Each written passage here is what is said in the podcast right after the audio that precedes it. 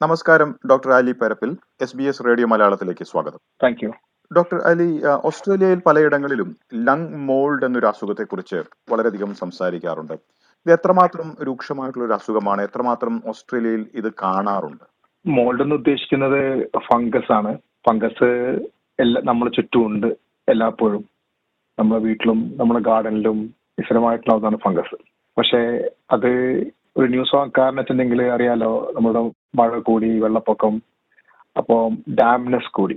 അപ്പൊ ഈ ഡാംനെസ് ഉള്ള സ്ഥലത്താണ് ഈ ഫംഗസ് കൂടുതലായിട്ട് ഗ്രോ ചെയ്യുക. സാധാരണ നമ്മളെല്ലാവരും ചെറിയ തോതിൽ ഫംഗസ് എല്ലാം ശ്വസിക്കാറുണ്ട്.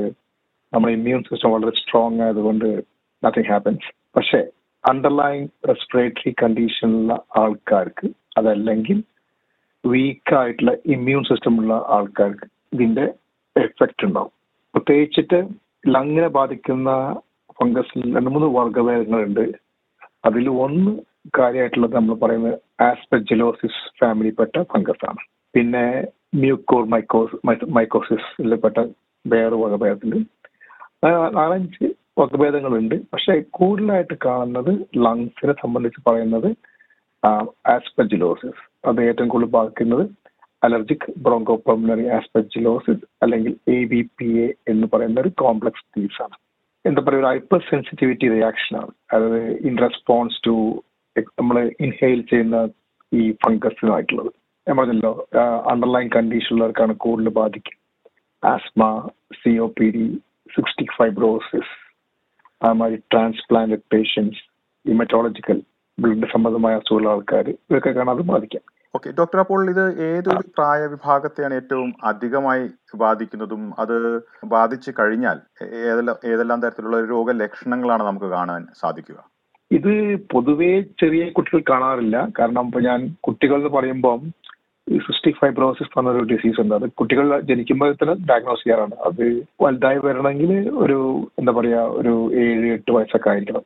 പക്ഷെ അത് അതിലേക്ക് നമ്മൾ ഇവരെ ഉൾപ്പെടുത്താതിരിക്കുകയാണ് നല്ലത്. അങ്ങനെയാണെങ്കിൽ നമ്മൾ സാധാരണ കാണാറ് ടീനേജേഴ്സ് ഉള്ള കുട്ടികൾ ഈ ആസ്മ പ്രോപ്പറായിട്ട് കൺട്രോൾ ചെയ്യാത്തവര് പിന്നെ മുന്നോട്ട് പോവുകയാണെങ്കിൽ ഈ സ്മോക്കിംഗ് സംബന്ധമായ സി ഒ പി ഡി എന്ന എംഫെസിമ എന്നുള്ളതൊക്കെ. ഞാൻ മുന്നേ പറഞ്ഞ മാതിരി ആസ്പെജിലോസ് അല്ലാത്ത വേറൊരു വകഭേദം കാണാറുള്ളത് മ്യൂക്കോമൈസിസ് എന്നൊരു ഗ്രൂപ്പാണ് അത് വീണ്ടും ഇതേമാതിരി തന്നെ immuno പേഷ്യൻസും plus high diabetes even COVID രണ്ട് ഭാഗത്തിലും ബാധിക്കും. അത് ഞാൻ പിന്നെ ടച്ച് ചെയ്യാം.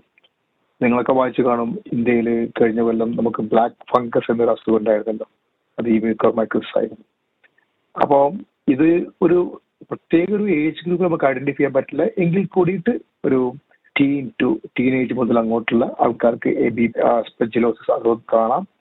അതിലെല്ലാവരും രോഗികളായിക്കണമെന്നില്ല. അപ്പം എന്തായിരിക്കും അവരെ സിംറ്റംസ് എന്ന് ചോദിച്ചിട്ടുണ്ടെങ്കിൽ മിക്കവാറും എല്ലാ ആസ്മ മാതിരികളായിരിക്കും അവർക്ക് ചുമ കൂടും വീസിങ് ഉണ്ടാവും ശ്വാസം മുട്ടും.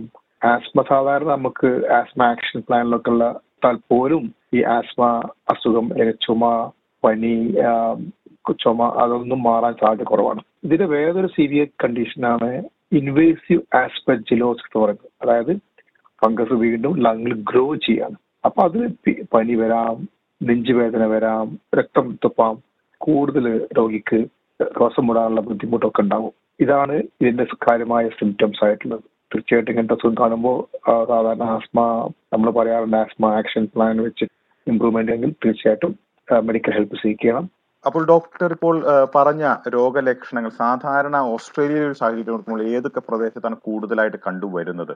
ഞാൻ പറഞ്ഞല്ലോ സി ആസ്മ ആവശ്യം എല്ലായിടത്തും ഉണ്ട്. അതുമാതിരി തന്നെ smoking related C O P ഡിയും നമുക്കൊരു പെർട്ടിക്കുലർ റീജിയൻ പറയാൻ പറ്റില്ല.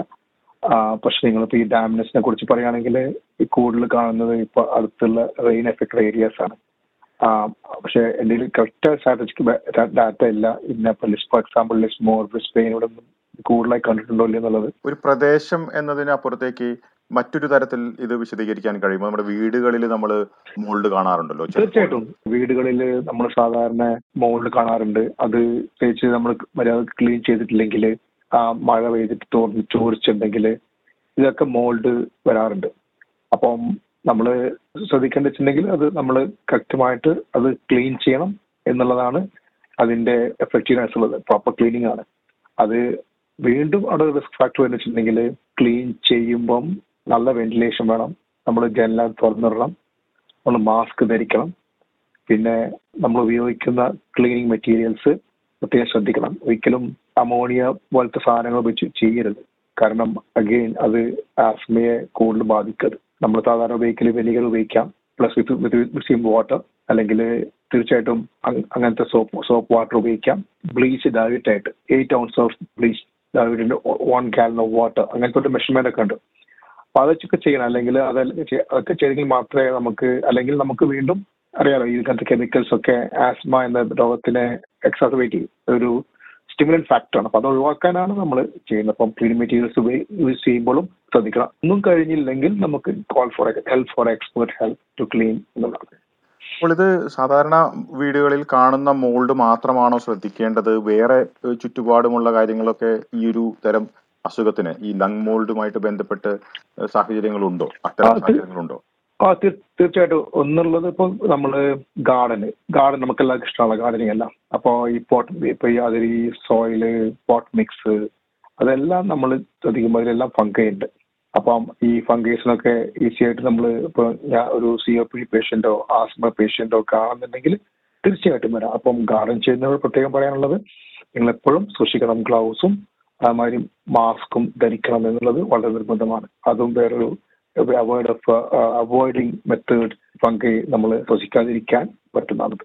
ഇനി ഡോക്ടർ ഇത്തരം ഒരു സാഹചര്യത്തിൽ ഇപ്പോൾ ചുമയും ജലദോഷവും ഒക്കെ ഒരു പതിവായിട്ട് മാറിയിരിക്കുന്ന ഒരു സാഹചര്യത്തിൽ ഇപ്പോൾ ഇപ്പോൾ ലങ് മോൾഡ് ആണോ എന്ന് സംശയിക്കാൻ സാധാരണ ജനങ്ങൾക്ക് സാധ്യത കുറവാണല്ലോ. അപ്പോൾ എങ്ങനെയാണ് ഇതൊരു ഈ രോഗം കണ്ടെത്തുന്നത് ഡയഗ്നോസ് ചെയ്യുന്നത് എങ്ങനെയാണ്? എപ്പോഴാണ് ഡോക്ടറെ കാണേണ്ടത്? ഈ ഒരു ലങ് മോൾഡ് ആണെന്ന് ഡോക്ടർമാർക്ക് സംശയം തോന്നുന്നു എപ്പോഴാണ്?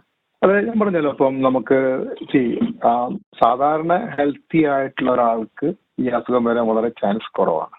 രോഗി അറിഞ്ഞുകൊള്ളുന്നില്ല രോഗിക്ക് അണ്ടർലൈങ് ആയിട്ടുള്ള ബ്രോങ്കിറ്റേസിസ് ഉണ്ടോ ഇല്ല എന്നുള്ളത്. അപ്പോ അങ്ങനെ വരുമ്പോ അത് അറിയാതിരിക്കില്ല. അപ്പൊ ഇതൊക്കെ വരുന്നത് ഈ സാധാരണ കാണുന്ന ഈ സിംറ്റംസ് ഞാൻ പറഞ്ഞല്ലോ ചുമ ആമാതിരി ഷോർട്ട്നെസ് ഓഫ് ബ്രെത്ത് പനി ഇതൊന്നും നമ്മൾ സാധാരണ കഴിക്കുന്ന മരുന്നുകൾ കൊണ്ട് ആസ്മ പഫേഴ്സ് ആസ്മ ആക്ഷൻ പ്ലാനുള്ള സ്റ്റിറോയിഡ്സ് വെന്റലിൻ വെന്റലിന് ഇതെല്ലാം എടുത്ത് മാറിയില്ലെങ്കിൽ yes that's a warning sign for you അപ്പൊ നമ്മൾ സാധാരണ പറയുന്നത് ഈ രോഗികളോട് പറയാറുണ്ട് നമ്മൾ സ്ഥിരമായിട്ട് we use to monitor to peak flow അല്ലെങ്കിൽ ആസ്മ ആക്ഷൻ മാതിരി ഉള്ള മരുന്ന് കൊടുത്തു കഴിഞ്ഞില്ലെങ്കിൽ to seek medical attention immediately അപ്പം സാധാരണ മരുന്നുകൾ കൊണ്ട് അല്ലെങ്കിൽ സാധാരണ കഴിക്കുന്ന മരുന്നുകൾ കൊണ്ട് അസുഖം മാറിയില്ലെങ്കിൽ ഉടനെ തന്നെ ഡോക്ടറെ കാണണം എന്നുള്ളതാണ് നല്ലൊരു മാർഗം. പ്രത്യേകിച്ച് ഈ ഡാമിനസ് ഒക്കെ കൂടുതലുള്ള അടുത്ത് കൂടുതൽ മഴയും മഴ മഴ- വെള്ളപ്പൊക്കമുള്ള സ്ഥലങ്ങളിലെ ആൾക്കാർക്കും ആസ്മ രോഗികൾക്കും നമ്മുടെ സി ഒ പി ഡി രോഗികൾക്കൊക്കെ നല്ലതാണ്. ഡോക്ടർ ഇപ്പോൾ ഇത് ഡയഗ്നോസ് ചെയ്യുന്നത് എങ്ങനെയാണ്? നമുക്ക് സംശയം തോന്നി ഡോക്ടറിന്റെ അടുത്ത് ചെല്ലുമ്പോൾ ഡയഗ്നോസ് ഒരു തീർപ്പ്. കൽപ്പിക്കുന്നത് എങ്ങനെയാണിത്? ഡയഗ്നോസ് ചെയ്യുന്ന വെച്ചിട്ടുണ്ടെങ്കിൽ ആദ്യം ഒരു നമ്മൾ ബ്ലഡ് ടെസ്റ്റ് നോക്കും ആദ്യമായിട്ട് അപ്പൊ അതിൽ ഇനീഷ്യൽ സ്ക്രീനിങ്ങിൽ നമുക്ക് അറിയാൻ പറ്റും ഇവർക്ക് ഇൻഫെക്ഷൻ ഉണ്ടോ അതോ വേറെ വല്ല ഫംഗൈന്റെ കാര്യമാണെന്ന് അറിയാം. ഫംഗൈ റിലേറ്റഡ് ഇൻവെസ്റ്റിഗേഷൻസ് ഉണ്ട്. പിന്നെ നെക്സ്റ്റ് ട്രീറ്റ്മെന്റ് വെച്ചിട്ടുണ്ടെങ്കിൽ സോറി ഇൻവെസ്റ്റിഗേഷൻ എന്ന് വെച്ചിട്ടുണ്ടെങ്കിൽ നമ്മൾ സ്കാൻ ചെയ്യണം. സ്കാനിൽ ചെയ്യുമ്പോൾ ഇതിന് പ്രത്യേക ക്യാരക്ടറിസ്റ്റിക് ഓരോ അസുഖത്തിനും കാണുന്ന മാതിരിയുള്ള പ്രത്യേക സ്വഭാവ രീതിയിലുള്ള മാറ്റങ്ങൾ നമുക്ക് സി ടി സ്കാനിൽ കാണാൻ പറ്റും. ചിലപ്പോൾ ഒരു ന്യൂമോണിയ മാതിരി ആവാം ചിലപ്പോൾ ഒരു കാവിറ്റേഷൻ ഒരു ഹോൾ വരാം. പിന്നെ അപ്പൊ അങ്ങനത്തെ ഓരോ ഇതും കാണാം. അപ്പൊ അങ്ങനെ നോക്കുമ്പോഴും ആ C T scan very very significant ആണ്. അത് വെച്ച് പിന്നെ ബ്ലഡ് ടെസ്റ്റ് ഉണ്ട്. ഇമ്യൂണോഗ്ലോബുലിൻസ് യോസ്നോഫിലിയ ബ്ലഡ് മാർക്കേഴ്സ് നോക്കിയിട്ട് രണ്ടും കൂടെ നോക്കി വെച്ചിട്ട് proper diagnose can be made once diagnosis is made then we have to treat immediately okay അപ്പോൾ ഇത് ഡയഗ്നോസിസ് ഇത് ലങ് മോൾഡ് ആണെന്ന് സ്ഥിരീകരിച്ചു കഴിഞ്ഞാൽ എന്താണ് ചികിത്സാ മാർഗങ്ങൾ ഓസ്ട്രേലിയയിലുള്ളത്? ട്രീറ്റ്മെന്റ്സ് ഉള്ളത് ഒന്ന് treatment of the underlying condition എന്താണോ? Asthma മൈഡി C O P D blood related malignancies അങ്ങനെ അത് ചെയ്യുക അതിന് പുറമെ നമ്മൾ സാധാരണ ചെയ്തിട്ടുണ്ടെങ്കിൽ സ്റ്റിറോയിഡ്സ് ആണ് ഇതിന് മെയിൻ ട്രീറ്റ്മെന്റ് പിന്നെ ആന്റി ഫംഗലും ആന്റി ഫംഗൽ ഈ മോൾഡിനെതിരായിട്ടുള്ള ട്രീറ്റ്മെന്റ് ആണ് നമ്മൾ കൊടുക്കാറ്. കോമ്പിനേഷൻ ആണ് ആന്റി ഫംഗൽ മെഡിക്കേഷൻ കൊടുക്കും. അത് ചിലർക്ക് ഇതുകൊണ്ട് മാറാം. പക്ഷെ കൂടുതൽ അസുഖം വരുന്നവർക്ക് വേറെ ചില മരുന്നുകളും ഉണ്ട് ഇൻക്ലൂഡിങ് ബയോളജിക്കൽ ഏജൻസ് പുതിയ മരുന്ന് ഇറങ്ങിയിട്ടുള്ളത് ഇപ്പം ഇത് അലർജിക്കാണ് റെസ്പോൺസ് അപ്പൊ നമ്മുടെ ശരീരത്തിൽ അതിന്റെ ഐ ജി ഇ എന്ന് പറഞ്ഞ ഒരു കോമ്പൗണ്ട് കൂടും. അപ്പൊ അതിനെതിരായിട്ടുള്ള പുതിയ ബയോളജിക്കൽ ഏജൻസ് ഉണ്ട്. അത് ഉപയോഗി ഉപയോഗിക്കും. ആ, ഇതെല്ലാം ട്രീറ്റ്മെന്റിന്റെ ഭാഗമാണ്. ഇനി ഡോക്ടർ ഇത് പകരുന്ന ഒരു അസുഖമാണോ അത്? പകരമില്ല രോഗി ഒരിക്കലും ഈ ഫംഗസിനെ പുറത്തേക്ക് വിടുന്നില്ലല്ലോ. അപ്പൊ ശ്വസിക്കണം. പക്ഷെ നമ്മളെപ്പോഴും മാസ്ക് ഇടുന്ന നന്നായിരിക്കും. ഇനി കോവിഡിന്റെ ഈ ഒരു പ്രത്യേക സാഹചര്യത്തിൽ ഈ ലങ് മോൾഡ് അല്ലെങ്കിൽ ലങ്സുമായി ബന്ധപ്പെട്ടുള്ള ഈ അസുഖത്തിന് മറ്റു എന്തെങ്കിലും പ്രസക്തി ഉണ്ട്? ഞാൻ പറയും COVID nineteen critically ill patients അതായത് ഐ സി യു അഡ്മിഷനുള്ള പേഷ്യൻസിന് ആണ് ഈ കോവിഡ് നയന്റീനിൽ കൂടെ ഈ ആസ്പെജിലോസിസും മ്യൂക്കോർ മൈക്കോസിസ് എല്ലാം കണ്ടിട്ടുള്ളത്. അല്ലാതെ ഒരു സാധാ ഒരു നോൺ ഇൻവേസീവ് അതായത് ഒരു hospital I C U admit ചെയ്യാത്ത പേഷ്യൻസിന് ഇത് കണ്ടിട്ടില്ല. അത് മെയിൻ കാരണം നമ്മൾ പറഞ്ഞല്ലോ ഈ ഐ സി യു പേഷ്യൻസ് ആകുമ്പോൾ നമ്മൾ ഇന്റൻസീവ് ആയിട്ട് മരുന്ന് കൊടുക്കും. പക്ഷെ അത് ഇമ്മ്യൂണോ സപ്പസ്റ്റ് ആയിരിക്കാം. അങ്ങനത്തെ അസുഖം വരുന്നവർക്കാണെങ്കിൽ യെസ് ഇത് നന്നായിട്ട് ഇന്റൻസീവ് പേഷ്യൻസിനാണ് വെന്റിലേറ്റർ പേഷ്യൻസിനാണ് കൂടുതലായിട്ട് നമ്മൾ ഈ ആസ്പെജിലോസിസ് കണ്ടു കാണുന്നത്. വളരെ നന്ദി ഡോക്ടർ അലി പരപ്പിൽ ഈ വിശദാംശങ്ങൾ എസ് ബി എസ് മലയാളത്തിന്റെ ശ്രോതാക്കൾക്കായി പങ്കുവച്ചത് താങ്ക് യു